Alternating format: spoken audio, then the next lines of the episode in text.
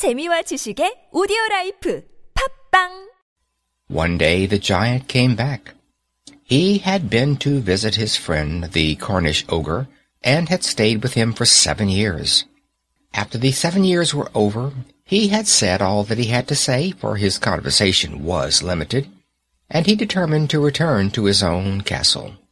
When he arrived, he saw the children playing in the garden. "'What are you doing here?' He cried in a very gruff voice, and the children ran away.